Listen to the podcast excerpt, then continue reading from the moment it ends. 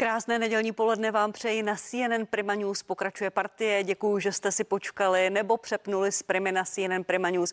Nabízím slibovanou velkou politickou diskuzi nad aktuálními politickými tématy. Nejdříve dámy paní Jaroslava Pokorná Jermanová, poslankyně Hnutí Ano a místo předsedkyně zahraničního výboru. Dobrý den. Dobrý den, hezké poledne vám i divákům. Paní Lucie Šafránková, poslankyně Hnutí SPD a místo předsedkyně výboru pro sociální politiku. Dobrý den. Dobrý den a děkuji za pozvání. Rádo se stalo po mé pravé straně. Pánové, Jan Jakub, předseda poslaneckého klubu TOP 09. Dobrý den. Hezkou neděli, děkuji za pozvání. A druhou vládní koalici reprezentuje pan Matěj Hlavatý, člen předsednictva Hnutí stan. Dobrý den. Dobrý den, děkuji za pozvání. Já vás ráda vítám a děkuji, že jste přijali naše pozvání. Eh, já začnu u vás, paní poslankyně Pokorná Jermanová. Andrej Babiš zůstal předsedou Hnutí Ano, zůstal i poslancem, slíbil, že bude chodit hodně do sněmovny, že se tam vlastně jenom hlasuje. Jak dlouho mu to vydrží? Protože už ten druhý den znovu nepřišel. Tak eh, ale v pátek zase byl, takže eh, to je spíš otázka na pana předsedu než na mě. Je pravda, že po tom druhém kole on zvažoval, zda si ponechá mandát či nikoliv, ale my jsme poměrně eh, ho žádali, aby to zvážil doopravdy, že jeho hlas potřebujeme ve sněmovně, že je potřeba, aby tam jako předseda eh, nejsilnější strany opoziční byl a jsme rádi, že tomu dostal. Takže bude se muset asi zvyknout na ten režim sněmovny, který samozřejmě všichni víme mu ne úplně vyhovuje, ale já si myslím, že eh, minulý týden byl, nebyl ve čtvrtek, to byl řádně omluven z pracovních důvodů, ale v pátek byl. On také ale říkal, že bude hodně jezdit do regionů a dělat to, co ho hodně baví, to znamená objíždět republiku republiku a schánět nové voliče pro hnutí. Ano, on to ohlásil už na té tiskové konferenci ve středu po jednání předsednictva a cílí na voliče sociální demokracie a SPD. Jak se rozkročíte takto do široka, aby za vámi šli i voliči SPD? Já si úplně nemyslím, že to je až takhle striktně dáno. On to říkal. Uh, on to říkal, ale my určitě v hnutí chceme oslovit i jiné voliče, třeba živnostníky zpátky, kteří od nás odešli, protože díky tomu, jak s nimi stávající vláda zachází, tak si myslíme, že ten prostor tam je. A ano, pan předseda od jara plánuje vět zpátky do regionu a my jsme za to rádi, protože uh, to, je, uh, to je část naší práce, ve které je velmi úspěšný a, a my chceme využít toho toho potenciálu 2,5 uh, milionu voličů, které jsme dostali navíc, aby jsme z nich co nejvíce dostali do parlamentních voleb, uh, ty jejich hlasy, aby přišly k nám. Takže já to považuji za uh, dobrou cestu a proto došlo i k přerozdělení těch kompetencí. Rozumím, ale nicméně já ještě tu otázku teda znovu zopakuju. Vy chcete cílit na živnostníky, jak říkáte, na sociální demokraty, na voliče hnutí SPD, které slibuje eh, svým voličům, že eh, vypíše referendum o konci v Evropské unii. Zajímá mě, jestli vy nemáte obavu z toho, že se programově tak rozkročíte, až úplně upustíte od myšlenek, třeba kvůli kterým jste vy vstupovala do ANO. Tak já vám řeknu, proč já jsem vstupovala do, eh, do hnutí ANO. Já jsem vstupovala do hnutí ANO po rozčarování svého, po svém členství v ODS a vstupovala jsem do hnutí, které vznikalo uh, jako hnutí, které chce prosazovat dobrá řešení pro občany České republiky. A to se se pořád děje. Když se podíváte, jak se politické spektrum rozdělilo a jak se chová, to znamená, že teď eh, v uvozovkách pravicová vláda dělá levicová opatření, chce zvyšovat daně, eh, posiluje sociální dávky, eh, nepodporuje podnikatelský sektor, tak se zdá, a já jsem o tom dlouhodobě přesvědčena, že to politické spektrum, to striktní rozdělení vpravo a vlevo se, se maže. A v tuhle chvíli já bych si přála, aby hnutí ano zůstalo stranou a, a nebudu používat ten výraz catch all party. Já si myslím, že jsme v Česku, že by mělo zůstat tou stranou, která prosazuje dobrá řešení pro Českou republiku a její občany. V češtině se catch all party používá všelidová to ne... strana, můžete to takto říkat? No, to se mi zase úplně nelíbí. Ale znamená to to. Ano. Pane Jakobe, uh, Nejdříve k Andrej Babišovi. Vy jste vynaložili, nejenom vy, ale ve, ve vládní koalici, poslanci vládní koalice, hodně energie. Jste upozorňovali na to, že Andrej Babiš nechodí do práce. Proč to vlastně děláte? Proč vám, neměl, neměl by vám spíše vyhovovat, že lídr opoziční strany nechodí do práce, vy máte čas prosazovat svoji politiku? Tak je, já se ještě vrátím k té eh, tiskové konferenci. Mě tam zaujaly dvě zásadní věci a pak mám dva postřehy a s tím e, souvisí to, na co jste se mě e, ptala. Já myslím, že se za prvé potvrdilo, že hnutí ano je stranou jednoho muže. Je vidět, že hnutí ano nemá e, demokratické struktury, protože pan Babiš, protože pan Babiš prohrál troje volby za sebou. A ty poslední naprosto fatálně. Dopadl nejhůř ze všech kandidátů, kteří se v historii dostali do druhého kola. Na počet hlasů měl míň hlasů než pan Drahoš a když by se započítala volební účast, tak i méně než Karel Schwarzenberg. Jsou fatální prohry a v hnutí ano, evidentně nemají nové tváře, i když představují jako nové tváře už ty staronové. Druhá věc, kterou jsem si z toho odnesl, je to, že hnutí ano se vydalo jednoznačně na levici. Je to levicová strana. Eh, ona udělala hnutí ano za tu dobu velký veletoč, začínal jako středoprava, pak byla středoleva a teď evidentně i jak pan Babiš útočil na předsedy eh, ČSSD a SPD, tak je zřejmé, kam se ta strana eh, posunuje. A pak mám dva postřehy. První z nich je to, jakým způsobem pan Babiš na té tiskové konferenci zautočil na novináře. To je pro mě naprosto nedůstojné, neodpovídající jeho pozici. Eh, v, ve stylu Miloše Zemana se vymlouvá na to, že a dokonce některé jmenoval, to, to, hmm. to ten nepředstavitelné, eh, tak se vymlouvá na to, že je to kvůli těm novinářům a to je zcela, eh, zcela absurdní. A pak, otázce, je, prosím. A, pak, a pak je ten druhý postřeh, to je vidět, že hnutí ano taky slibovali důchodovou reformu pan Babiš slíbil, že bude chodit do práce konečně a přes noc se tento slib eh, opět rozplynul jako Mě to zajímá, proč máte, máte ve sněmovně 108 poslanců velmi silnou pohodlnou většinu. Proč řešíte docházku jednoho poslance? To je před, on by si to mohl vyřídit se svými voliči, to je přece na něm, jak on pracuje ve sněmovně nebo není. Evidentně si to s ním voliči vyřizují, jak prohrává ty, eh, ty volby. Eh, a, Proč to řešíte vy? Mě fascinuje, jak se najednou učí. Není jiné téma potřeba být přítomen v sále, když se hlasuje. Evidentně nemá ani páru o tom, jak fungují výbory. A to je celá zásadní součást práce poslance. E, ta, takže e, já jsem zvědav na jeho další Vy jste mi, promiňte, vy jste mi neodpověděl na otázku. Proč to vlastně řešíte? E, tak, Jak chodí opoziční předák do práce? tak je to předseda strany. Měl by přednášet zásadní stanoviska ve sněmovně a ve vší úctě neobjíždět republiku, být nějakém jasně, ať to dělá v poslanecké dny, v poslaneckých týdnech, kdy máme pracovat v regionu, ale ne v době, kdy se projednávají zásadní zákony pro budoucnost naší země ve sněmovně. Děkuji vám za odpověď, paní Šafranková. Andrej Babiš vyhlásil boj o vaše voliče, řekl to explicitně na té tiskové konferenci, zautočil i na Tomia Okamuru. V roce 2000 2013 za Andrejem Babišem šli voliči TOP 09 ODS, z části podle těch analýz 2017 levicoví voliči ČSSD komunistů. Jsou vaši voliči vůči tomuto lákání a těmto nabídkám odolní podle vás? Jednoznačně, já jsem o tom přesvědčena, protože eh, hnutí SPD má jasný a od začátku daný program, za kterým se jdeme a za kterým se stojíme.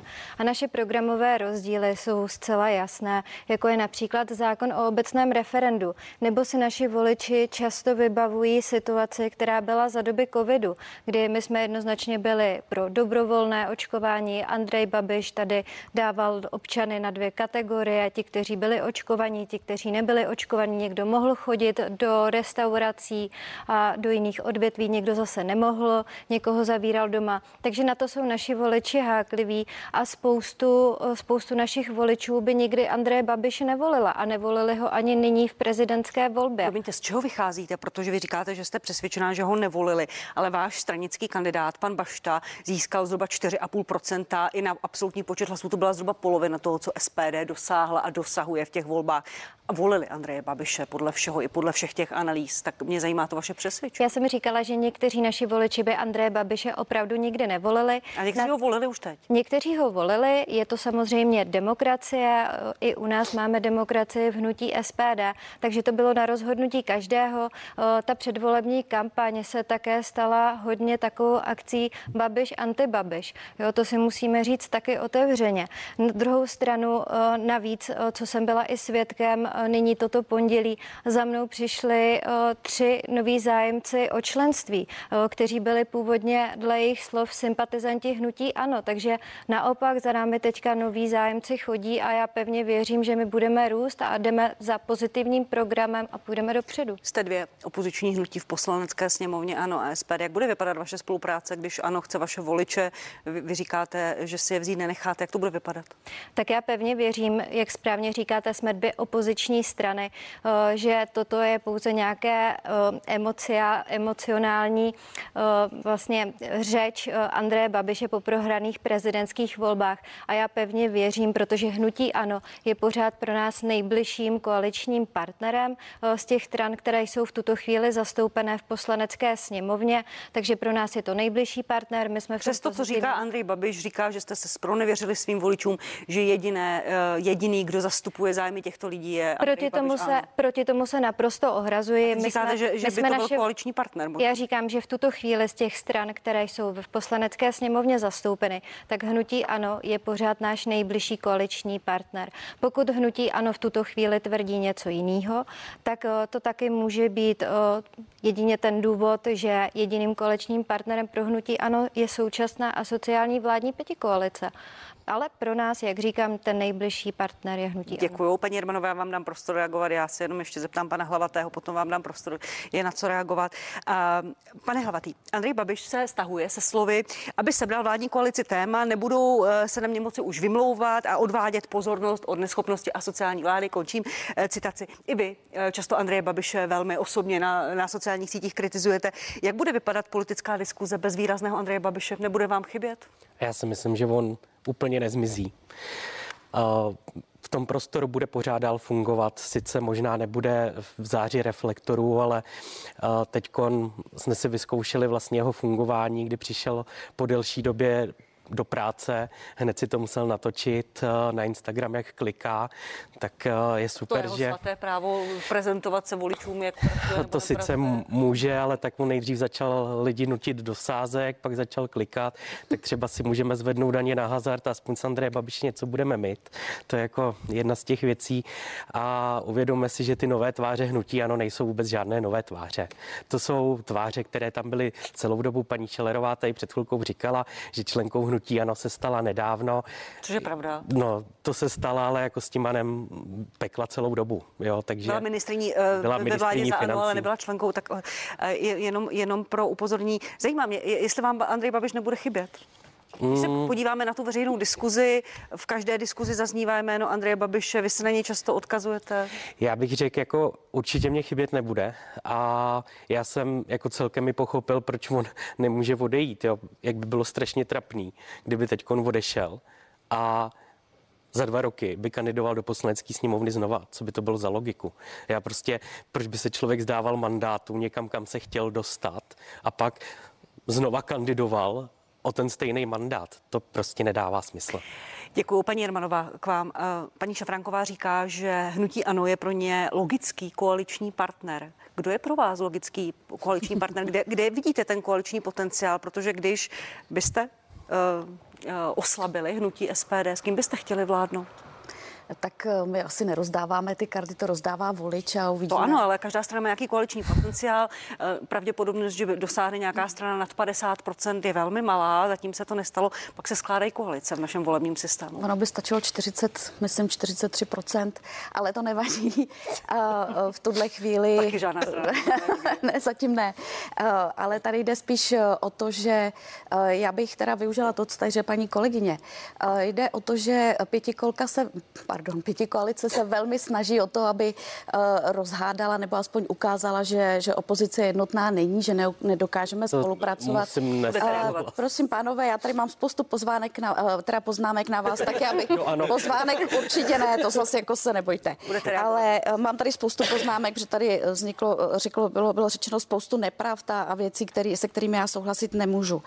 Ale uh, my z SPD v opozici uh, spolupracujeme na věcech, které, na které má máme společný názor, ale, ale, uh, ale no tak. Jste ve sněmovně, nejste, tak neříkejte ne, obstrukce. Já taky. Uh, uh, chci říct jednu věc. Třeba při hlasování, které proběhlo v pátek nebo minulý týden, tak bylo spoustu hlasování, kde uh, jsme byli v souladu s vládnoucí koalicí a, a SPD bylo v opozici a naopak. A ono to málo kdy je vidět. Ty karty se trošičku posunuly, paní Jermanová. Vy to přece musíte cítit Andrej Babiš na tiskové konferenci vyhlásil boj o voliče Tomio Okamury velmi natvrdo a nahrubo. Zahájil tu kampaň těmito slovy. Tak mě zajímá, jak bude vypadat ta vaše spolupráce. No, tak já si myslím, že spolupráce je taky o tom, zda eh, jednotliví členové strany spolu mohou komunikovat a já si myslím, že eh, v SPD takových lidí spoustu je, známých z regionu a komunikovat se s nimi dá, pak záleží na tom, s jakými eh, programovými prioritami ty jednotlivé strany do vole půjdou a tam se hledá ten koncenzus, zda tam je či není. Co se týče třeba dvou věcí, které jsou pro nás nepřekročitelné, je referendum o vystoupení z EU a z NATO. To je věc, kterou my akceptovat nemůžeme, ale obecně referendum s tím problém nemáme, to je v pořádku. Takže určitě se dají hledat koncenzy, koncen, společné, společné body, ale to dokážeme najít i v rámci pěti koalice, v rámci jejich programů. A jestli můžu využít toho, že jste mi dala to slovo, to, tak reagovat. já chci reagovat. Samozřejmě pan Jakob to vždycky říká a je vždycky úplně nadšené, jak ano je stranou jednoho muže. Není. To je jedna věc. Druhá věc. Je to demokratické hnutí, které funguje na základě demokratických stanov, které jsou schváleny ministerstvem vnitra. To si ověřte, to tak je. Eh, má svoje základní organizace, krajské, probíhají s nimi, všechno to vzniká od spoda, což já si nejsem u všech stran, co se týče pěti koalice, úplně jistá. Eh, co se týče eh, toho, že ano je, nebo zařadíte ano nalevo, tak já chci jenom připomenout, že v té pěti koalici jsou strany, které jsou napravo, ale uh, jsou tam i piráti, kteří úplně pravicoví nejsou v některých svých věcech. A stán ten je Jak takový... Jak ne... definovala vaše hnutí? Protože hnutí nebo strana se do, do, do velké a značné míry definuje tím, jaký jsou jeho voliči. A voliči hnutí ano opravdu jsou. Jsou to často seniori, jsou to, jsou to lidé, kteří bývali voliči komunistů nebo sociální demokracie. A já s vámi v tomhle nebudu souhlasit. Já si myslím, že velmi důležitý faktor je také to, co to hnutí či strana prosazuje. Zda to je pravicové či není levicové, nebo ne, není, není pravicové. A já znovu opakuju, hnutí ano vzniklo, a když použiju ten výraz, který jsem používat nechtěla, jako catch-all party, tak pořád v té linii jde. A e, všechna ta opatření, která my jsme nastavovali v minulých e, letech, tak, tak to byla dobrá řešení pro, pro budoucnost, dobrou budoucnost České republiky a to se nezměnilo. A ještě jednu věc, jestli můžu reakci na, na, na to, že, pan, že opozice posedlá panem Babišem, to je, to je posedlost, protože oni, když ho tam nebudou mít, tak nebudou mít co říkat a co kritizovat. Na druhou stranu, ona ta účast členů pěti koalice taky není úplně žhavá. Když si vezmeme ve čtvrtek, kdy byly interpelace, tak z 55 interpelací na ministry byly odpovězeny pouze čtyři a těch interpelací je čím dál tím méně. A já si myslím, že eh, kdyby třeba nebylo takové párování, což je dobrý standardní, eh, a neříkám, že to je špatně, dobrý standardní eh, mechanismus ve sněmovně, tak by ani ta 108 nestačila k přijetí zákonu. Tak, pánové, slíbila jsem, že budete reagovat pan Jakob, potom pan Hlavatý. Děkuji. Tady zaznělo několik absurdit. První z nich, že snad pěti koalice, vládní koalice, že je asociální. To je absolutní nesmysl. Koalice tady prosadila spoustu opatření, můžete se smát, jak chcete, spoustu opatření pro ty nejohroženější eh, skupiny, ať už to byl eh, dešník proti chudobě, ať už jsme eh, zalimitovali eh, ceny, eh, ceny energií. Samozřejmě, že populistické opoziční strany budou říkat, že máme dávat víc, rozdávat víc, že oni by dávali víc a zároveň zcela absurdně, že bych se mělo víc šetřit, což opravdu obojí dohromady nejde. Promiňte, ale nedělali jste v covidu trošku to samé? Dru, dru, druhá, Vy jste říkali, dělali a dejte víc, ty podpory by měly být větší a pak jste kritizovali My jsme měli antikový tým, který přišel s uceleným systémem jednotlivých opatření. Vláda si občas z toho potom tehdejší vláda hnutí ano vytáhla. Ale pak mě zaujaly další absurdity.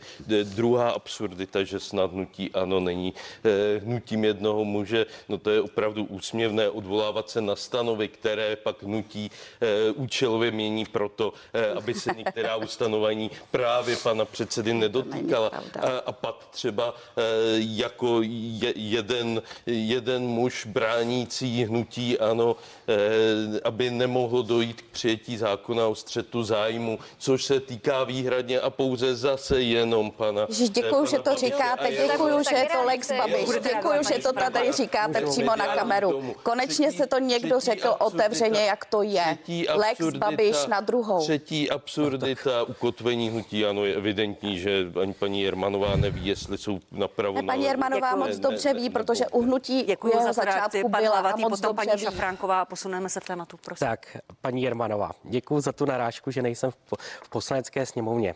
Já pracuji pro poslance a já ty debaty sleduju. Tak já vám teď dám výčet vaší práce minulý týden. Minulý týden, úterý, začínali jste ve dvě, končili v 7.05. Z program jste si schválili v 17.20. Tři a půl po jednání, kdy jste vystupovali Radim Fiala, Karel Havlíček, paní Jermanová, paní Šilerová, pan Juchelka s delšími proslovy. Středa, jednací den od Já- devíti, ne, nechte mě domluvit, od devíti do 12.32 kvůli obstrukcím ano. Nakonec ukončena schůze. Proč byla ukončena? Protože si hnutí ano vzalo přestávku. Čtvrtek, vy jste nevěděli, proč tam nebyli ty ministři, vy jste neviděli, nesledovali jste tu debatu, co se dělo v Evropském parlamentu. Nesledovali jste to, V Evropském parlamentu byl, nás zastupoval pouze pan premiér. ale nesledovala jste, jako co se dělo v ten den. zbytek, zbytek vlády měl sedět ve sněmovně. Ne. Pan premiér byl na Evropské radě, to všichni víme. Ano. Ale zbytek tam nebyl a Ale- neodpovídal. S výjimkou teda pana Bartoše, pana Lipavského a pana Stanjuru. Ty tam, ty tam Stanjury, seděli, ty tam tři tam na seděli. Pane Hlavatý, ka- ka- kam, tu, kam ten výčet vlastně míříte? Já mířím k tomu, že vlastně eh, práce ano, je práce pro toho jednoho muže, což je Andrej Babiš, řekněme si to na rovinu. A ty obstrukce zabraňují tomu, aby se mohly schvalovat zákony, které byly navrženy a pevně zařazené body. A tam si můžeme dojít, jo, co se schválilo minulý týden. Schválil se Lex Ukrajina 5, a ve třetím čtení byl pozastaven zákon uh, o združování v politických stranách a hnutích. Mm-hmm. Pak bylo zařazeno zadávání veřejných zakázek, o in, další zákon o investičních společnostech a investičních fondech. Nebylo projednáno. Občanský a soudní řád nebylo projednáno. Omlouvám se. Malá Děkuju. mediální novela Děkuju. nebylo projednáno. Děkuju, děkuju, děkuju, pane Hlavatý, děkuju, pane starosto. Myslím, Já že kdybych diváci takhle si to pracoval na, na úřadě jako sněmovny mohou- neuvolněný starosta, mohou já bych se fakt musel stydět. A to je vaše práce, vašich dvou Obstrukce stran. byly, byly součástí každé sněmovny, Přesně kde se střídaly Ale strany nikdy nebylo opozice. Nikdy to nebylo takhle. Paní, paní Šafránková, pojďte reagovat. Děkuji, já si dovolím možná jednou větou ještě zareagovat na pana Hlavatého ohledně toho, co tam děláme. My se snažíme jako opozice navrhovat body, nejzásadnější body, které trápí naše občany, naše české firmy. A to je naší prací, aby jsme na to upozorňovali a mluvili o tom. A ještě zareaguji i na pana kolegu Jakoba o, o tom, že říkal, že pomáhá tato vláda o- nejohroženějším skupinám občanům. O, S tím vůbec nemůžu souhlasit a důrazně toto odmítám, protože osobně dlouhodobě navrhuji například zvýšení příspěvku na péči pro zdravotně postižené, o, rodičovský příspěvek a naposledy v prosinci, když o, nám bylo umožněno, aby se tyto dva návrhy dostaly na projednávání, tak vládní poslanci, kteří byli v sále přítomni, se nepřihlásili ke svým hlasovacím kartám a tyto návrhy tím pádem nemohly být projednány. Ale ještě v souladu s tím od 1. ledna 2023 došlo také ke zvýšení úhradové vyhlášky pro sociální služby. A samozřejmě tato teda skupina ohrožených občanů, zdravotně postižených, tak skutečně má ty příspěvky naprosto Paní nízké. Šafránková, já- Děkuju, omlouvám se, omlouvám se, eh, ať se tady jenom nedohadujeme, kdo, kdo co, jak jste podporovali, nepodporovali, jak jste se Já bych chtěl přihlašovali. jenom říct, jako jestli je důležitý bod. Fialova vláda obelhává voliče a chystá bez, uh, bezprecedentní ožebračení občanů formou zvyšování mnoha daní. To je jako nějaký bod, který bude pomáhat těm lidem, jako to je něco, tak je co to, je pomůže. to, Ne, ne, je to přece diskuze o tom, že se mají zvyšovat, že se mají zvyšovat daně. O tom přece se tady Jako veřejně celý ten hovoří. bod, Tak, jo. pojďme prosím po, po, konkrétních, po konkrétních návrzích. A já začnu u vás, pane Jakobe. A ministr financí z vaší koalice spolu, pan Zbeněk Stanjura, ohlásil, že v květnu o, oznámí, kde ušetří 70 miliard, avizoval, že zhruba dvě třetiny z těch 70, mil- 70 miliard bude na straně výdajů a zbytek na straně příjmů. Mě zajímá, co z těch návrhů, které zaznívají ve veřejném prostoru, je pro vás přijatelné. Zvýšená daň z nemovitosti s tím, že by se v rozpočtovém určení daní ty peníze posílaly státu jako bývalý starosta. Jak vám to zní? Eh, Tak já musím eh, na úvod říct, že velmi důležité říct si proč je potřeba udělat tato úsporná opatření. A to je opravdu klíčové. Já, Eh, promiňte, si- já, já, si- si- já vůbec eh, a- nespochybnuju, že to je nebo není klíčové. je potřeba, Naši diváci to tady slýchají aby já, každou se, já se neděli. dostanu i k daní z nemovitosti, ale považuji a budu krátký, umlouvám se, je důležité, aby lidé věděli, proč je potřeba hledat úsporná opatření. V tuto chvíli eh, stojí jenom obsluha státního 70 dluhu. miliard. 70 miliard korun. To, a ne, neznamená to, že bychom něco z těch dluhů spláceli. A další, každá další koruna, tak její obsluha, ten náklad na její půjčení bude výrazně vyšší. A pokud tady nechceme ne, dát příštím generacím, našim dětem, vnukům eh, zkrachovalou zemi, tak jsou naprosto klíčové. Proto jdu po těch A- konkrétních opatřeních. a- Já nespochybnuju nebo ne, ne, nechci tady vést diskuzi o tom, proč je to nutné, ale jakým způsobem to chcete udělat. Mě zajímá to, Tak že a- chcete a- sáhnout a i my- na příjmy, my- a byť my- jste voličům slibovali, a my- že, na, a my že to jako- uděláte jenom na straně výdajů. I my jako TOP 09 eh, jsme si vědomi toho, eh, že bohužel ta opatření nepůjde udělat jenom na výdajové stránce, že bude Slibovali jste potřeba, eh, potřeba zapojit i tu příjmovou stránku. Preferujeme primárně zdanění spotřeby před zdaněním výkonu. A co se týká konkrétně daně z nemovitostí, tak chci ubezpečit všechny zástupce samozpráv, starosty, místo starosty, tak rozhodně nechceme šahat na to, na tu část, tak jak je stanovena daň z nemovitosti v tuto chvíli. Ale je potřeba si uvědomit, že tu daň vybírá stát a s tím výběrem má nemalé náklady. Eh, A tady se otvírá prostor pro to, eh, aby eh, část, která by byla navíc oproti tomu, co je nyní, tak by byla příjmem státního rozpočtu, který by pok- pokryl náklady státu na výběr této Jakým daně. způsobem, Zároveň ano. potřeba si uvědomit, že daň z nemovitostí u nás ve srovnání s celým západním světem je opravdu eh, na eh, minimální úrovni. Než se dostanu k dalšímu opatření, pane Hlavatý, eh, ta diskuze o daní z nemovitosti a změně v rozpočtovém určení daní jako starosty se vás, jako, jak se vám pozdává? Já to řeknu jako zcela upřímně za naší obec. Jo? My jsme maličká obec a pro nás by vlastně takovýhle navýšení, třeba na dvojnásobek, znamenalo zhruba nějakých 15 tisíc korun do rozpočtu. Nám to prostě nevyřeší žádnou situaci. A vyřeší to situace u měst a můj pohled za, na tady tu celkovou věc je ten, že my i teď neměli možnost navyšovat nějakým způsobem koeficientem eh, daň z nemovitosti. My jako malá obec jsme k tomu nepřistupovali z jednoho důležitého důvodu, protože na těch malých obcích máme zase jako další finanční náklady s tím, že jste tam bydlí, protože musíme mít všichni auto, musíme dojíždět do, do zaměstnání, takže já vnímám jakoby ten život na té vesnici má klady, že máte přírodu, můžete si odpočnout, ale má zase další protiklady, že za těma službama si musíte někam dojet. Děkuji. Eh, Dámy z opozice. Minister financí ohlásil nějaké škrty, nějaké, nějaké eh, opatření na straně příjmů. Eh, Rodí se to ve vládní koalici. Z toho, co slyšíte ve, vla, ve veřejném prostoru, zvýšení daní z nemovitosti, změny v sazbách v DPH, možná vyšší odvody, je něco, o čem vy jste ochotné ve stranách s vládou diskutovat, paní Pokorná Jermanová? Tak já musím říct, že my jsme ochotní diskutovat o čemkoliv, ale o nějakém uceleném návrhu, nikoliv o těch baloncích, které jsou vysílány průběžně do, do médií od různých členů vlády. A tam já považuji za tenhle způsob za velmi nešťastný, protože možná mnoho dobrých nápadů pak zůstane pohřbeno eh, v té smršti eh, těch negativních odpovědí. Ale co mě se týče, tak eh, ten zvýšení daně z nemovitostí pro obce, které si to vlastně teď můžou upravovat sami, mají ten možnost, to tady pan kolega říkal, tak já si myslím, že, že to je špatně ji zvyšovat, ale co je horší ještě než, než to zvyšování je to, že zaznělo, že část té daně by si stát vzal. Eh, Ta daně z nemovitosti byla eh, takhle rozhodnuta, aby to pomohlo rozvoji těm, eh, těch obcí. A já teď můžu mluvit za obce ve středočeském kraji, kde se masivně staví. A zrovna ta daň z nemovitosti může přispět k posílení infrastruktury, protože ty náklady na to jsou poměrně, poměrně veliké. Mně to přijde velmi nemorální a, a nefér vůči těm starostům měst a obcí. A co se týče zdanění spotřeby, tak já bych chtěla jenom panu Jakobovi říct, že všichni spotřebováváme. Takže to, že se snažíte eh, nezvýšit daň z příjmu, kterou stejně ve finále zvýšíte, protože se tak vždycky chováte, eh, tak eh, tu spotřebu platí všichni.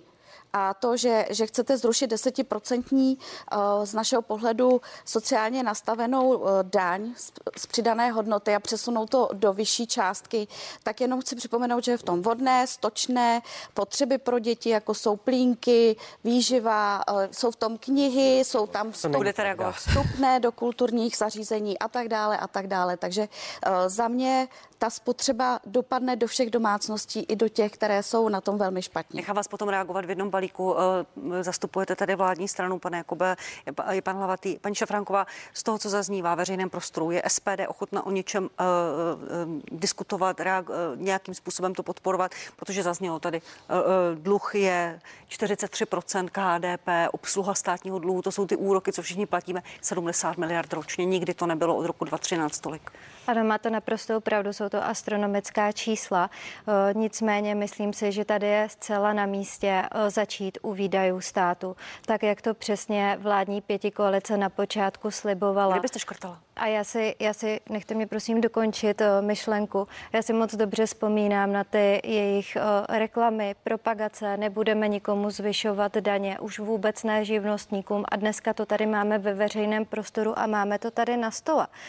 Tak uh, co se týká vlastně našich návrhů, eh, my bychom byli proto, aby každé ministerstvo začalo u svých výdajů, ne u těch mandatorních. My nechceme šetřit na našich občanech ani firmách, ale zkrátka na těch provozních nákladech, které každé ministerstvo má a tam by mělo začít, protože to je to přece... stovky milionů, možná jednotky ale, miliard. Ale i tak to, každá částka k částce už nám potom bude dávat určitou sumu.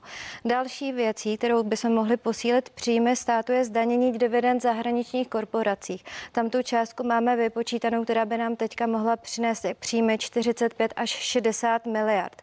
Další je zavedení speciální eh, digitální sektorové daně na internetové giganty, jako je Google, Facebook, tam máme 5 miliard. Eh, potom, co se týká snížení výdajů, tak to je omezení dotací soukromým podnikatelským subjektům typu solárních baronů 30, 30 až 40 miliard. Teďka tady vidíme v přímém přenosu, že vlastně vláda tady dělá digitální agenturu. To máte další miliardu. Dále jsem navrhovala například ukončení zneužívání sociálních dávek nepřizpůsobivými.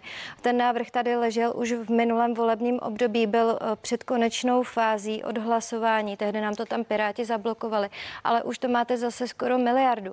A když tak to bychom jsme šli. Vím, že to nejde najednou, ale postupně by to určitě šlo. Kde je vůle, tam je cesta. Děkuji za, za ta konkrétní uh, zmíněná opatření, pane Jakube, uh, k tomu vašemu slibu. Eh, byl to váš slib, že ušetříte na výdajích. Já vám přečtu slova eh, lídra koalice spolu dnešního premiéra pana Fialy z 21. října těsně před volbami.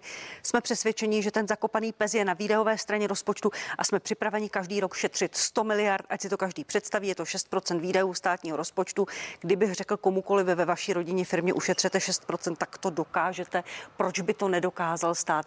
Řekněte mi kde budete šetřit mini, aspoň těch 50 miliard, co chce pan Stanura. Proč nejde celá ta stovka, když jste to slibovali? Tak já pevně věřím, že najdeme výrazně vyšší úspory eh, a že k té stovce se, že k té stovce se dostaneme. Ale já bych rád uvedl na pravou eh, míru, co teď je v koalici diskutováno a opravdu tím trávíme eh, spoustu času a zabýváme se každým jednotlivým opatřením. Začal to návrh návrhy NERVu, eh, Národní ekonomické rady vlády, eh, který přenesl 28 eh, návrhů. Půlka, chvíli, půl, půl, na půl zuba příjmy výdaje, ano. Tuto, v tuto chvíli, Velmi populární dokument.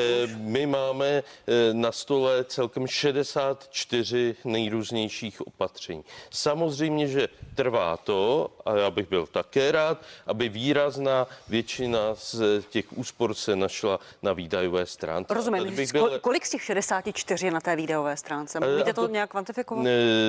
To, to asi v tuhle chvíli takhle e, nejde brát. On některé mají dopad jak do, do výdajové, tak do příjmové, e, příjmové části. Třeba se to týká podpory předškolních zařízení tak, aby rodiče mohli nastoupit dříve zpět do zaměstnání, což nám pak potom generuje příjmovou část rozpočtu, protože jsou zapojeni, zapojeni do systému. Obecně je potřeba říct, že preferujeme chytrá, chytrá opatření, která jednak zjednoduší procesy, ať už jsou to digitální, digitalizace, využití nových technologií a zároveň tím zkvalitní tu službu, anebo přinesou budoucí prosperitu. Ale musím ještě Promiňte, na paní, bu- na paní budete reagovat, jenom prosím, ještě zůsta, zůstaňme v tom tématu.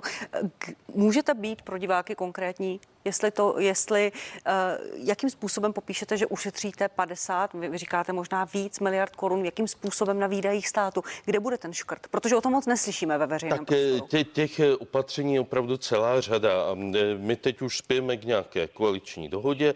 Ty návrhy konkrétní, eh, parametrizované budou představeny eh, někdy v průběhu, průběhu března, ale samozřejmě, že to bude počet úředníků, zefektivnění ministerských eh, agent, podpora těch předškolních eh, zařízení, eh, škrtání daňových výjimek, slev, podpora třeba PPP projektu pro výstavbu infrastruktury a tak dál. Opravdu jich bude celá řada.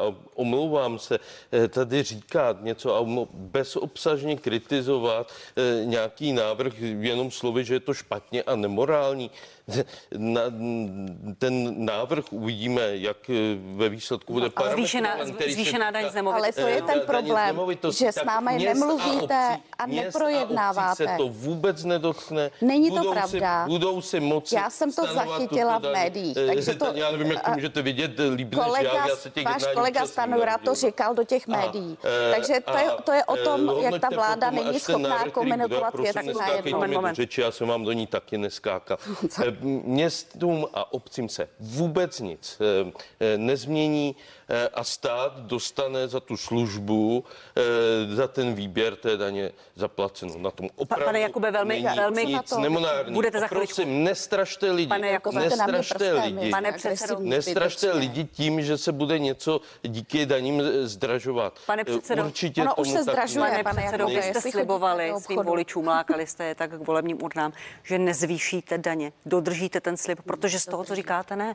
Eh, Tak Ono já i rušení jsem- daňových výjimek je Já zvyšování jsem daní. přesvědčen, že je zapotřebí snižovat to strukturální saldo eh, rozpočtu, eh, což jsou vlastně ty výdaje, které jsou určeny zákony eh, a na tom je potřeba systémově pracovat. A díky těm okolnostem, které od vlastně naší schody na programovém prohlášení vlády před rokem a čtvrt, tak ty okolnosti jsou opravdu jiné. Je tady válka na Ukrajině, bojujeme s cenami energií, to stojí desítky miliard státní rozpočet, eh, aby to nedopadlo na ty nejohroženější eh, skupiny. Ta situace je jiná. Já jsem přesvědčen, že z ekonomického hlediska nelze jinak, než řešit eh, tuto krizi i na příjmové stránce. Je, jenom poznámka, ten strukturální deficit 220 miliard by tam byl bez všech těch hrůz, které jste popsal. Ten by tam prostě byl a to je asi zapotřebí lidem Přesně říkat. tak. Než se dostanu k vám, pane Hlavatý, vy jste chtěla ještě reagovat, paní Jermanová. Já bych chtěla reagovat, protože samozřejmě ta,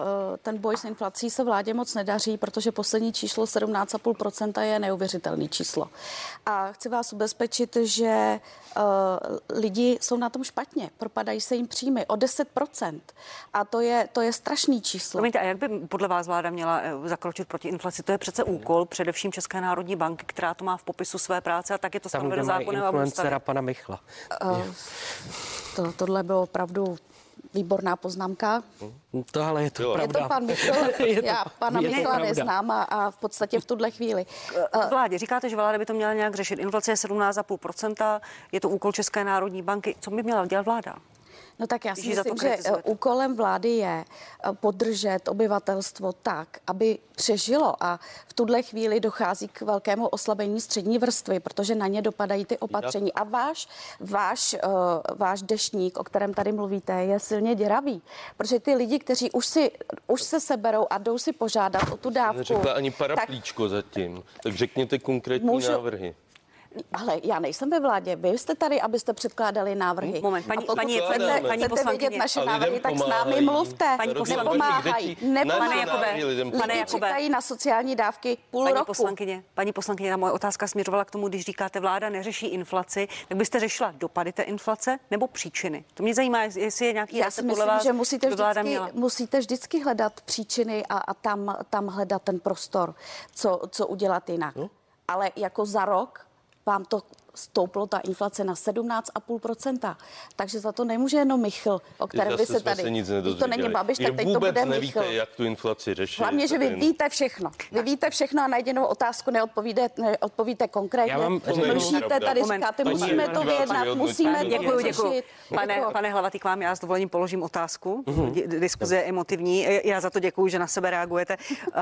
Pozice hnutí stan v těch uh, úsporách nebo zvýšených příjmech bude jaká? K- Kam jste ochotni zajít? Co je pro vás gro, co chcete dělat, anebo naopak ne?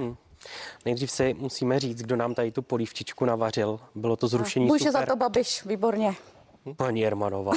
Můžete Podle vás, to, to, ještě nebudu. promiňte, můžete- podle vás to bylo to zrušení, i vy. podle vás to bylo zrušení Zrušení superhrubé superhrubé mzdy. mzdy. Já jsem Podpořil- nebyla ve podpořil to, podpořil takže- to i jeden Vy jste taky členka hnutí, Ano, ne? ale já jsem vidíte. vedla kraj.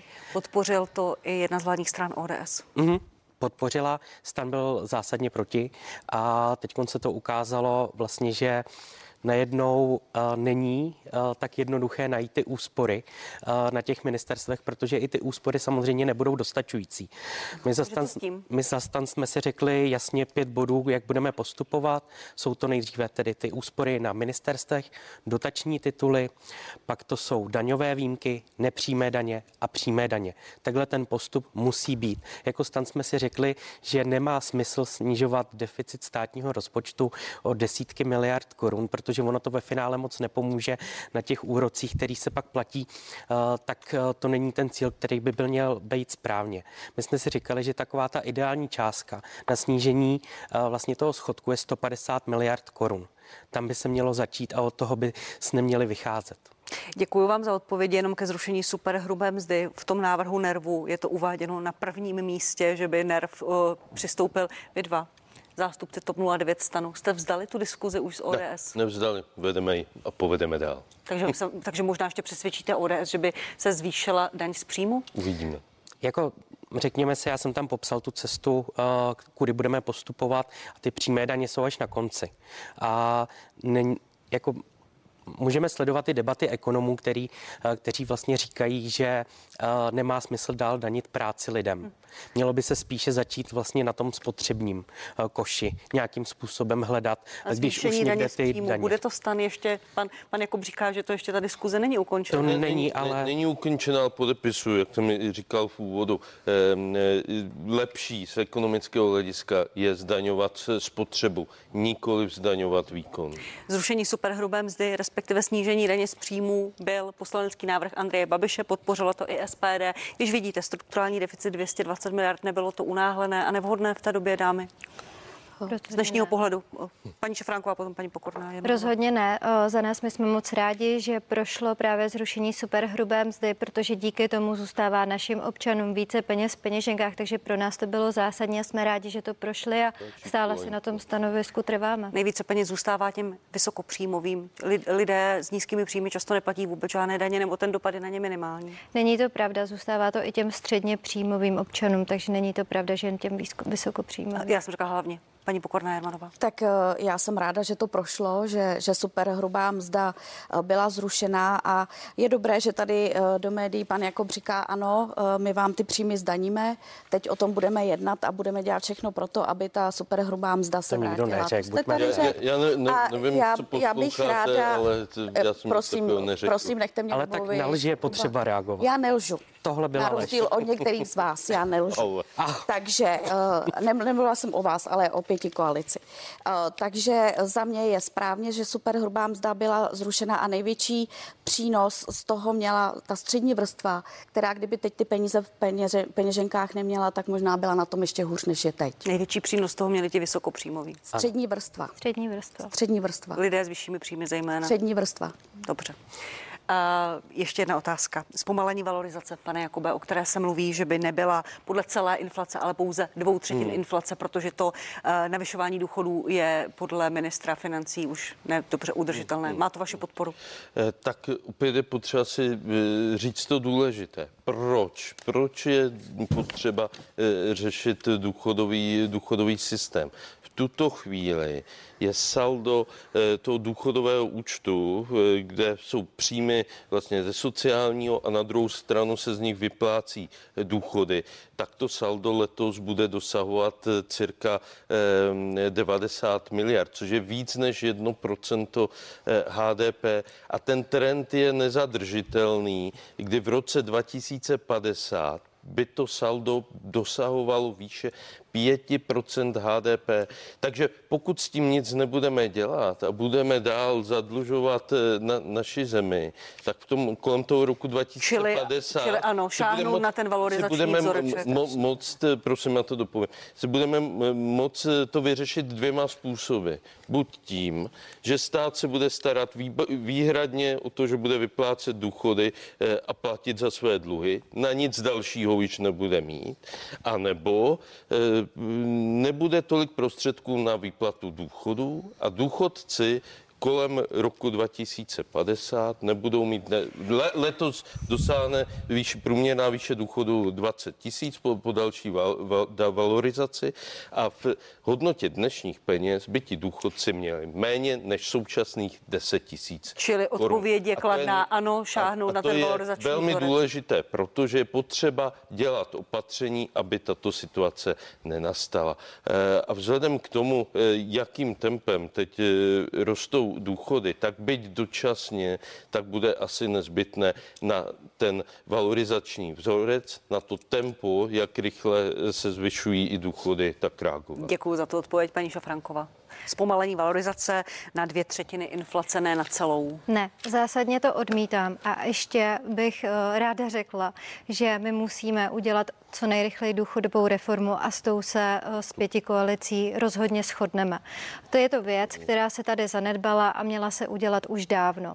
Eh, všechny komise... Jste připraveni pracovat rozhodně, v nějakém výboru, rozhodně, v nějaké komisi? A teď, teď to zpomalení valorizace, to není součástí důchodové reformy, je to, je to valorizační ne, já vám schéma, řeknu, které Já vám hnedka vysvětlím, proč zpomalení valorizace, že by se to snížilo, tak by to zase ohrozilo ty uh, důchodce, kteří mají nižší důchody, ty uh, osoby s těmi nejnižšími důchody. A ty zase skončí na sociálních dávkách, na úřadech práce, kam sami ani nechtějí chodit. A administrace jednotlivých žádostí o sociální dávky je pro ně složitá, navíc v době, kdy úřad práce je naprosto přehlcený. Takže ne. Naopak, my jsme, co se týká valorizací, proto, aby se přidávalo důchodcům všem stejnou částkou. To je pro nás nás dost zásadní, protože eh, zásluhovost ta se přece dělá při tom, když se určuje důchodový výměr, když si žadatel o důchod žádá. Takže byste to ta... schéma změnili, aby všichni dostávali ano, nějakou poměrnou aby, aby ta valorizace, částku? aby valorizace zkrátka šla o stejnou částku, nikoli procentuálně z té zásluhové částky, tak jak je to teď. Eh, a stejně tak s důrazem toho říkám, že ta zásluhovost je u každého důchodce zohledněna na počátku, když si o důchod žádá ale samozřejmě růst cen se týká naprosto všech. A proto říkám, že je důležité, aby to se Děkuji. zvyšovalo stejnou část. Poprosím vás už o stručnější odpovědi, paní Pokorná Jermadová. Sahat na, na to valorizační schéma? Ne, v žádném případě, protože seniori jsou nejvíc ohrozenou skupinou v současné situaci a vzít jim příjem při takto vysoké nebo omezit jim, nenavázat tu, tu částku na stoupající inflaci nebo ji omezit, já to považuji za naprosto nemorální. I když vidíte stav toho důchodového účtu? Ano, i když vidím stav toho důchodového účtu, protože ti lidé pracovali celý život a je potřeba udělat důchodovou reformu. Nám se to nepodařilo, ale my jsme, ano, my to přiznáváme, ale jednali jsme se všemi o té důchodové reformě. I vy jste tam byli přizváni. No, ale to paní teď... Maláčová s paní Nerudovou. A taky tam byla paní Nerudová, přesně ano, tak. Ale, tak to ale znamená, seděli tam všechny strany, protože tohle to je věc, která se má projednat u kulatého stolu a má vzejít kompromisní řešení, se kterým Mluvíte budou o důchodové reformě ano. nebo, nebo valorizaci? Ne, o důchodové reformě, se kterou budou souhlasit všichni, protože jinak je to krátkodobé řešení, které s novou vládou, eh, která doufám, že přijde, tak, tak bude změněno. A to já tam já považuji jako velký nedostatek ze strany pěti koalice, že toto nedělá A je to u mnoha dalších důležitých zákonů. Minulý týden tady seděla předsedkyně TOP 09 paní Markéta Pekarová Adamová, ta slibovala, že až ten návrh bude mít konkrétnější obrysy, bude s opozicí jednat. Jenom dodávám, pane Hlavatý, uh, zpomalení valorizace důchodu, ano nebo ne, z vašeho, z vašeho pohledu? Jaká je pozice? Já si nemyslím, že zpomalení, tam by spíš měla být nastavená nějakým způsobem frekvence a měla by být nastavená taky ta valorizace o, s ohledem na ty příjmy těch důchodů. Samozřejmě si řekněme, že prostě je problém s tím, pan Jakob to tady psal velice přesně, v letošním roce každý šestý důchod vyplacený je na uh, dluh státu, což je problém. Takže je potřeba se kouknout na to, když někdo má důchod 12 tisíc, tak by to procento mělo být jin, jinačí, než někdo, kdo má důchod 24 tisíc.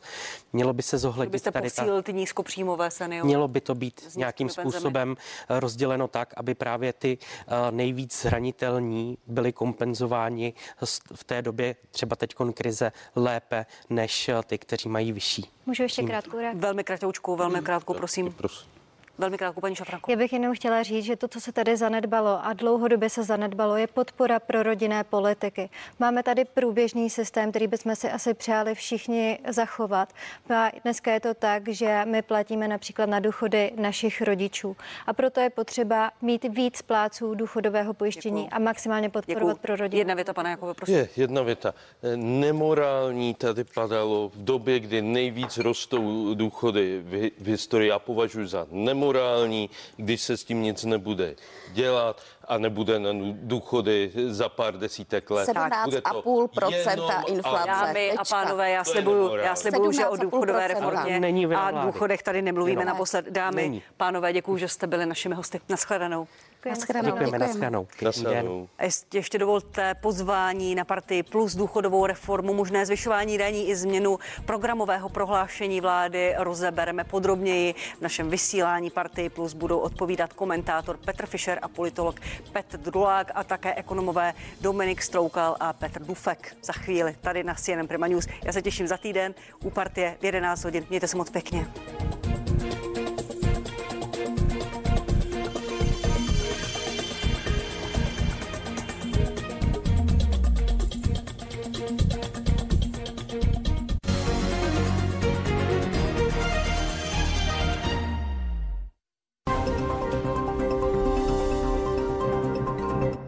Philips Sonicare otevírá nové možnosti, jak si šetrně a důkladně čistit zuby i dásně. Sonická technologie vhání mikrobublinky do mezizubních